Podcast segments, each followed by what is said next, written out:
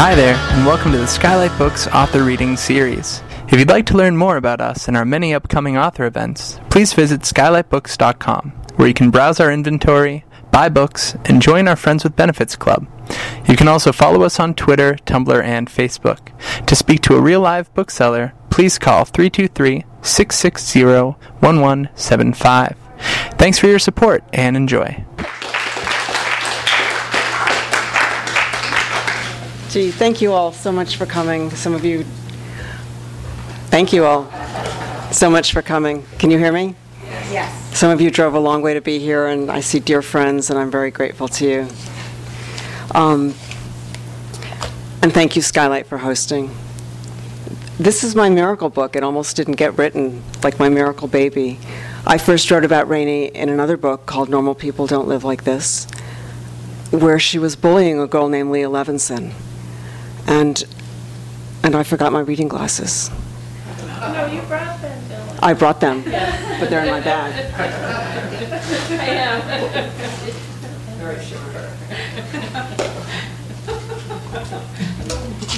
Anyway, she's bullying this girl named Leah Levinson, and I needed to find out why she was a bully, so I gave her her own story called Jazz. And in Jazz, she's pinned to the ground in Central Park in the dark by her father's best friend, and she wants to escape. He's 39, she's 13, and she's feeling all her powers, even though she wants to get out of there. He's in control, he's out of control, and she's mesmerized by this. And then I stopped writing about her. I, the book went back to being about Leah Levinson. And I give the manuscript at the end to my mentor and teacher and dear friend Jim Krusoe, who is here tonight. And he says, I think you need another Rainey Royal story for balance. And I thought, I think I need a book. I have this big birthday coming up, and I, I really need to get a book out. And my, my agent and I find a publisher, and we get the book out. And then readers began to ask me, why does Rainey Royal, after the first two stories, drop off the face of the planet? Is she ever going to get her own book? And I thought, no, she's not going to get her own book because I'm going to write about Typhoid Mary. I had become obsessed with Typhoid Mary.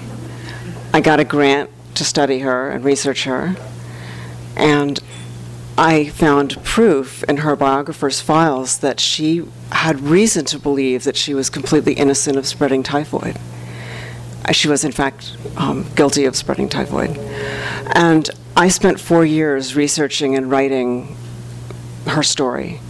And at the end of four years, I had 80 pages, which is not a lot. And they were not very good. And I, I decided I needed a break, and I took a break and I wrote one Rainey story. And I took the 80 pages on Typhoid Mary and I took the 15 pages on Rainey Royal to an editor I trusted. And I said, What have I got? And he said, Well, somewhere in here you've got a book on Typhoid Mary, but this is not that book. But you definitely got something on Rainey Royal, and that's what you should be writing. And in about the next 16 months, I pulled that book out of myself with the help of a lot of very good, trusted readers which is the fastest I've ever pulled a book out of myself, and probably ever will. So, what I want to read you tonight is part of the opening chapter, which is called Let Her Come Dancing, All of Fire.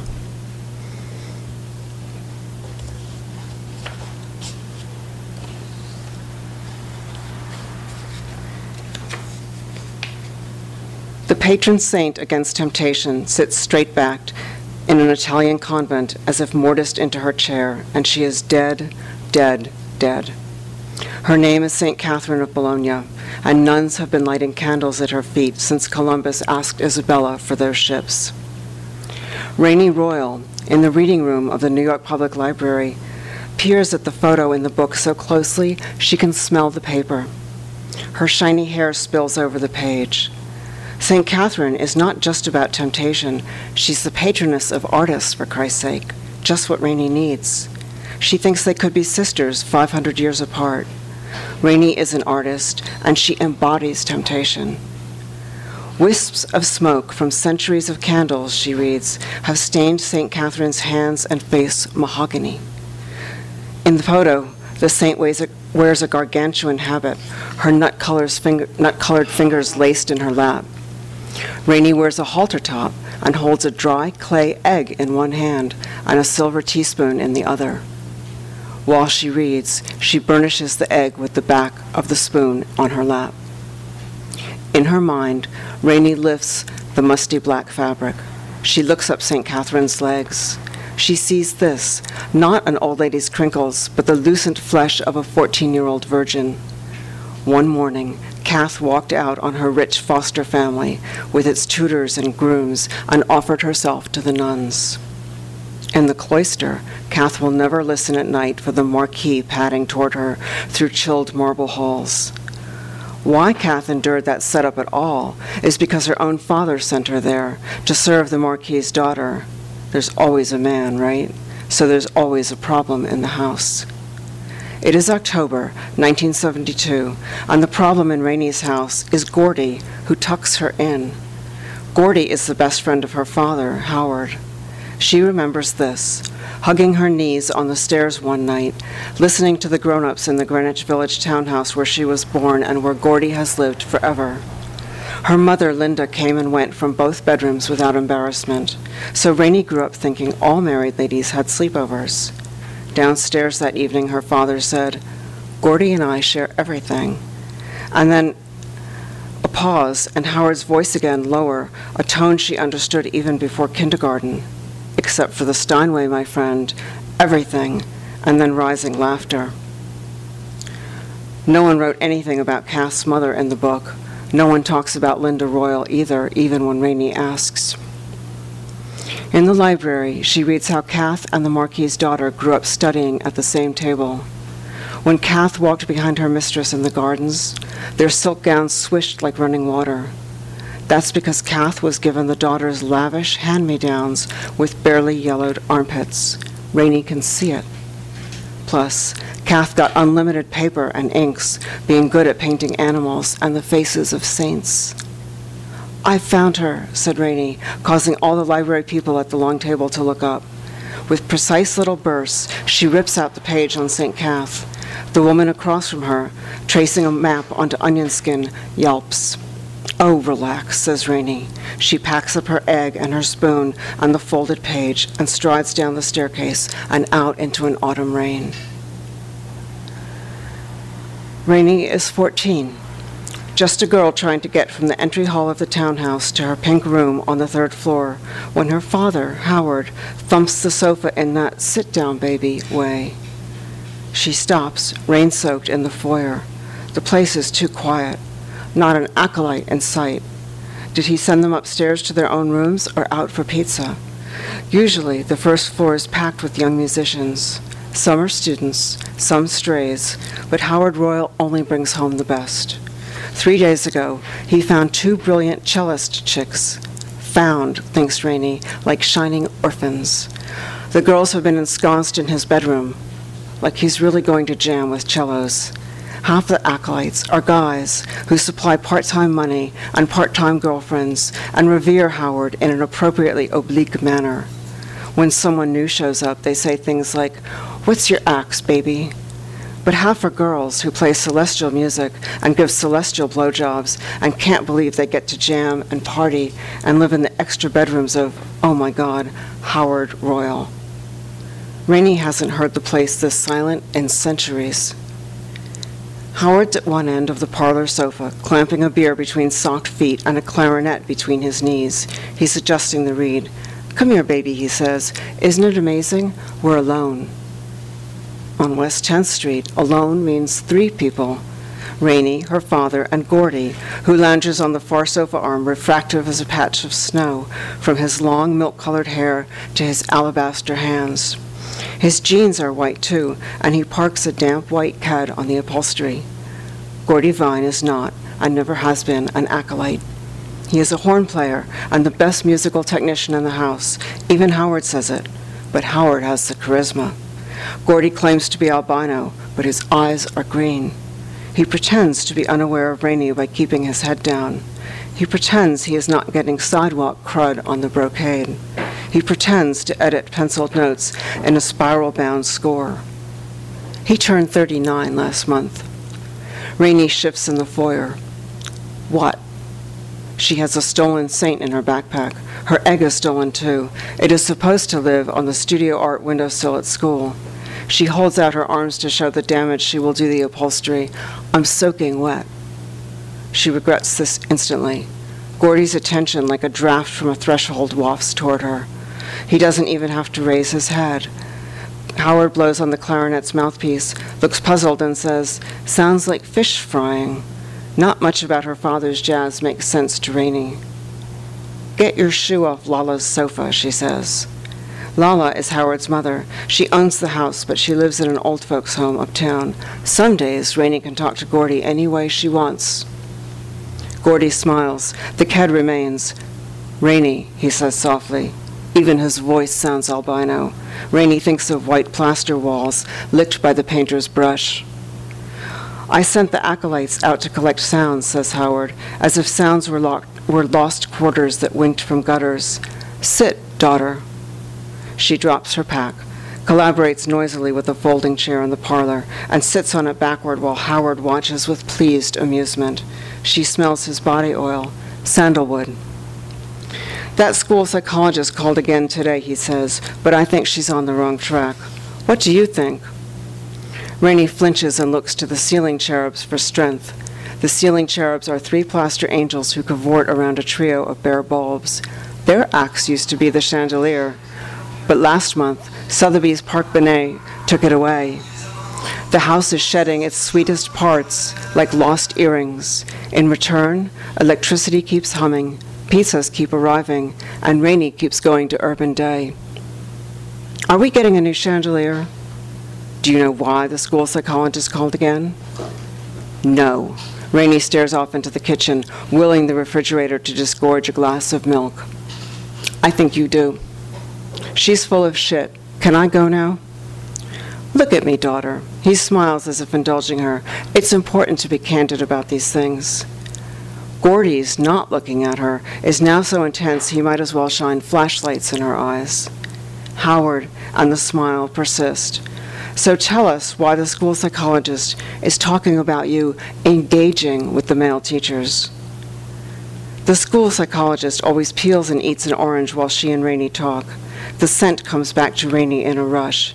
It is the scent of denial, the innocence that slides over her when Florence, the psychologist, asks how she feels about her mother, her father, the torments she dreams up for that Levinson girl extricating herself gracefully from a straddled folding chair could be problematic. Screw you. She knocks over the folding chair as she stands and elbows one of the new cellos, so she barely has to hear her father say under the clatter, Oh, you can do better than your old dad.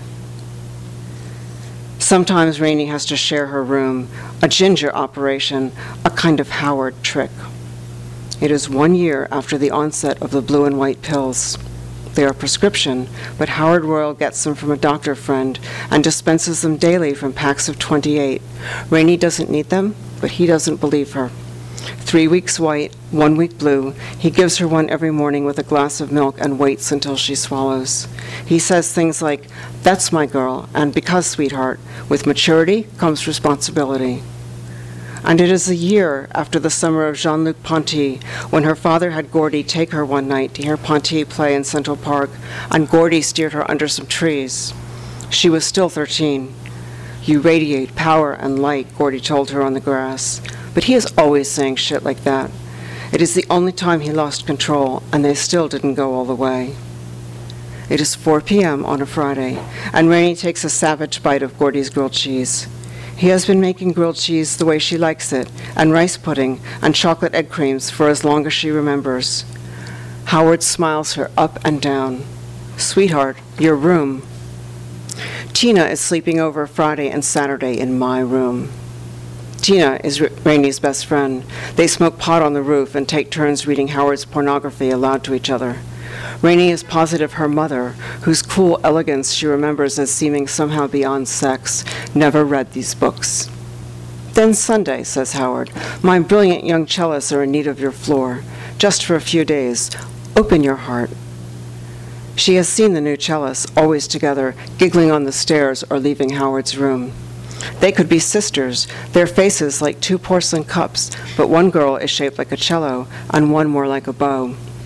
My heart, says Rainey. My heart is a cell in which candles burn at the feet of St. Catherine of Bologna. Language is the only turf on which she can stand with her father and joust. Occasionally it works. Well then, I pity you, says Howard.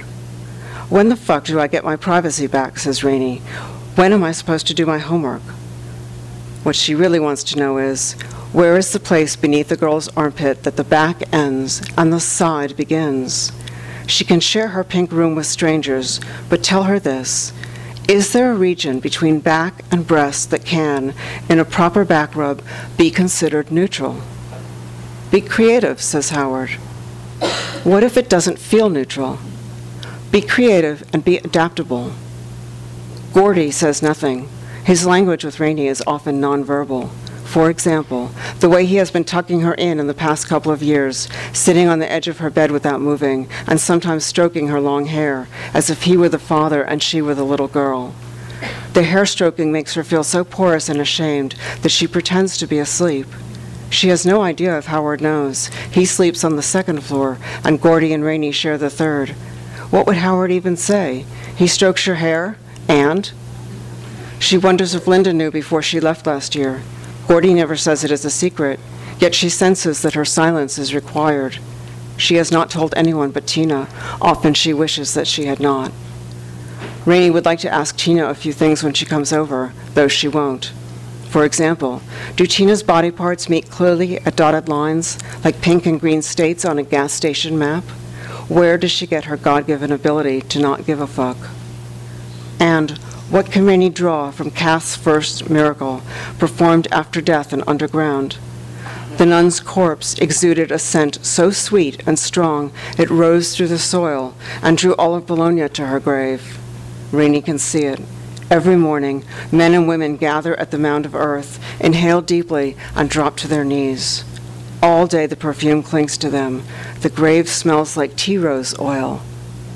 No, the priest says, what you smell is Easter lily, the flower of Christ. But he is wrong. It's tea rose, the scent of power and coiled up sex, an oily perfume in a little brown bottle.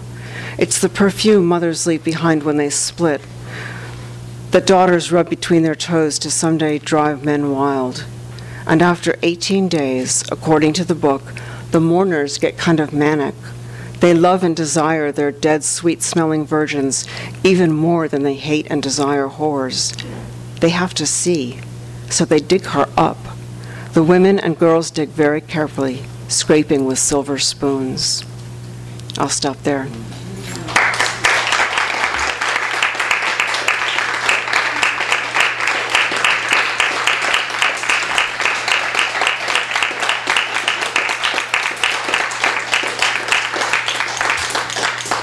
Thank you so much. I'm happy to take questions. I have a question. You know, I've known this book for a while. Where did you get her name? I have no memory of it, but her name, her name helped propel me through the writing of the book.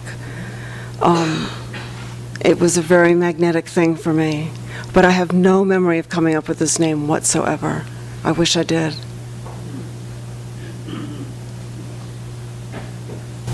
Did you know she was Rainey before she was royal? I mean, did you, did they come together, or did how did that the the relationship between the first and last name, or did it all come together? I wish I remembered this, David. it's making me crazy that I don't remember it. I just know that the name was was a magical thing when I was writing. It was the perfect name. It's the best name I've ever come up with, and stories and layers and complexities just kind of flew to that name. Did you immediately know it would be the title? No. Um, the original title was a story title called I Know What Makes You Come Alive. And that was the working title for a long time. And I didn't love it. It, it was, I mean, there's been this, this trend towards sentence titles. And, um, and finally, I suggested to my publisher that we not do that, that we just call it by her name, and they loved that. yeah. New York itself seems to be an antagonist in, in the war. I mean, I, I haven't read this yet because I just have it tonight, but I remember from the collection. Um, can you talk about place and, and how that uh, impacted the story? Yeah. Um, New York in the 70s specifically is the realest place of all the places I've lived, and I've lived in a lot of places. And I think it's because I was a teenager. And when you're a teenager, you know, every nerve ending is alive, and you're just so conscious of what's around you. And, and it seems to be almost the only place I can write. I'm, I mean, I'm working on a third book, and I can't get out of New York in the 70s. I can just feel it. I can see the sidewalks, and I can see the like the, the way some New York City sidewalks have a sparkle to them, and I can, I can just see everything. I can see the stores and what was in the windows, and I can't see that anywhere else I've lived. Landscape of your imagination. Yeah. Hi. Push you to ask another. Um, you write young women so beautifully. I'm wondering in what you're embarking upon now. Um, is the protagonist a, a woman again, and is is she a young woman? She's 28, Oh, and it's, it's hard. It's, it's progress chronologically, um, but it's difficult. There is, there is a teenage girl, but it's not from her point of view. It's from the point of view of this 28-year-old woman. And it's harder. I think part of the reason it's harder is that when you're a teenager, you get stuck in certain situations that you can't get out of. So you have both an exterior crucible and an interior crucible. And when you're 28, you can walk away from a lot of situations. So I am struggling with it a little bit. Is it, does anyone else have their hand? Yes. Uh, you said you wrote this book quickly, or the most Mhm. of work. What's the thing, once you were finished with it, that surprised you the most? Probably the method that I used, it was very different for me for the first book. Um, With the first book, I wrote the book, I wrote these stories over a five-year period, and a story would take me, s- I'd say, six to nine months. One story took four months. And when I finished a story, as good as I could possibly get it, um, then I would send it out to readers, and starting with Jim. With this book, I would finish a draft of a story and send it out and start the draft of a second story. Send out that draft, get back the first draft, and work on it. So I had, I had this juggling act going on. It was almost, it sounds frenetic, but it was, it was actually this rush of creativity, and I felt very fertile. And what amazed me is that I could write a book that way.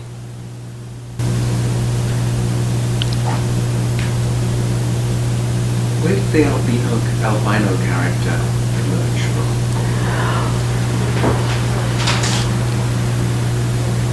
He was a combination of two things that had nothing to do with each other. Um, the creepiness of the way he crossed her boundaries came from one source. Um, I've just always been interested in that, young girls and the crossing of body boundaries. And I knew someone in high school who was albino, and it just always interested me. And I was thinking, how, what other element can I add to Gordy? Um, so that he's just different. It's really evocative. Maxine? Yeah, I'm curious about the saint. Is that s- somebody, I want to call her a character, but is that somebody that you had always sort of known about and been interested in and then fit with what you were working? Or did you go looking for something historic or something with all of that dimension to sort of work into the story? The latter. Um, I went looking for a patron saint of artists, just as Rainey did, and um, found her. And what I found was this picture that Rainey finds, um, where she's old and withered. She's dead. She's mummified, is what she is, um, because she hasn't decayed. But she has kind of mummified, and she's sitting up in a chair in a convent in Italy, for real. yes. With all- Did you see her? no, no, this is just a recent thing where I found her picture in a book. Or, no, I think I found it online. And um, candles are burning at her feet, votive candles, and she's truly nut-colored, mahogany-colored. And, and you knew you needed something like her for, for I knew Rainey was looking for a saint, for a protect, protect, protectress. I love, I just love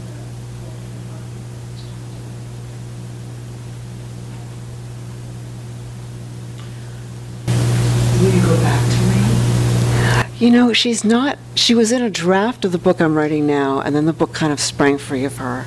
But she's appearing to me with the baby.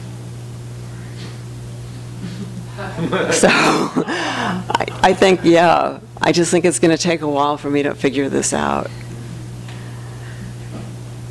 Maybe book number four. Yeah, I'm sure I will.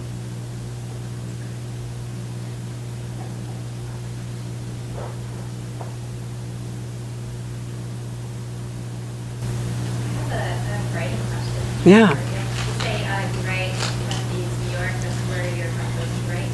Um, What about actually where you are when you write? Can you write best in New York City or when you're traveling? I can write anywhere. I, um, say it again? No. Once I had a child, once I had a baby, I had to give up all that stuff about, oh, I must have my coffee and I must have my favorite pen from France and I must have a solid, you know, three hours in front of me. That was just gone. I can write, I could write on a bus. I can write anywhere. It doesn't mean that the words will be any good, but um, I, I can do it. So I don't, I don't allow myself to have a favorite place or need a specific coffee shop or anything like that. Right now, I'm writing on my dining table because the apartment's too small for a desk.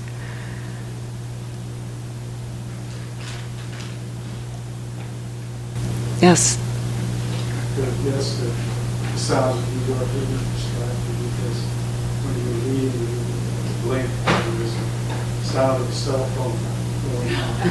I'm not picking I'm just happening to cell phone, it's not me.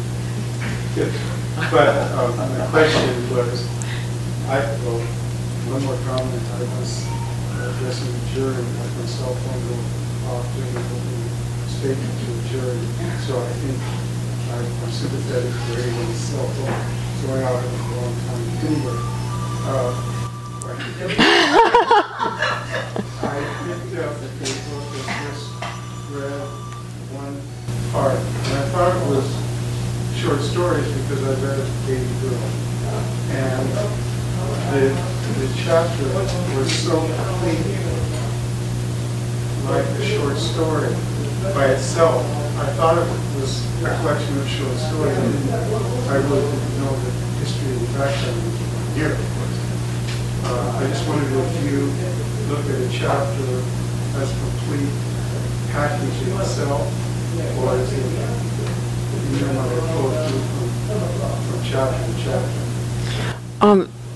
that's a great question. I wrote these as individual short stories, but I knew that I, I had, was working into the arc of something novelistic, and it was my publisher's decision to call it a novel. When I finished, I mean, I published them in, or a number of them individually as short stories, and when I finished the manuscript, I then went back and did a ton of reweaving to create something that had a novelistic arc that where themes and objects and events recurred in a certain ways so that you felt that you weren't reading something choppy. Um, and my publisher decided to call it a novel in the sense that, um,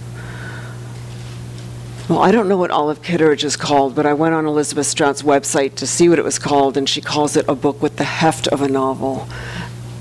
And I guess that's how I like to think of mine.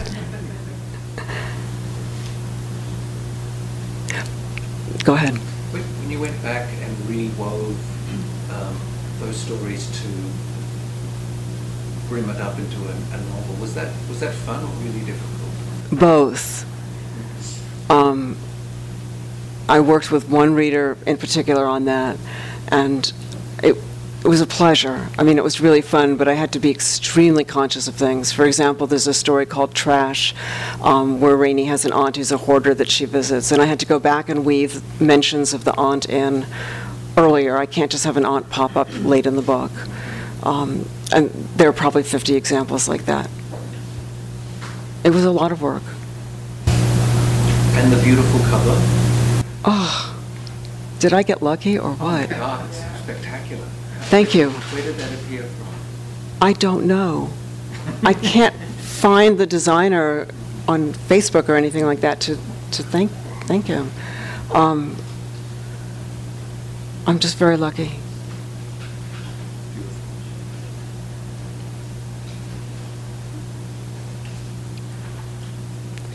Well, we have Prosecco. And cheese. If anyone would like to stay for that. Any other questions? Okay, so we have Dylan's beautifully designed and written book for sale up front at the register, and we're gonna have her uh, sign books up front, so please stick around, and there is Prosecco. So thank you so much. Thank you all.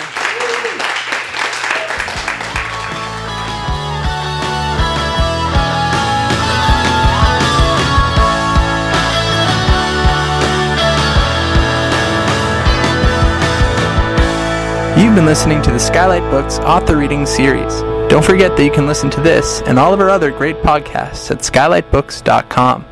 Today's music was provided by Young Jesus. You can check them out at youngjesus.bandcamp.com. Thanks again for stopping by, and we hope to see you soon.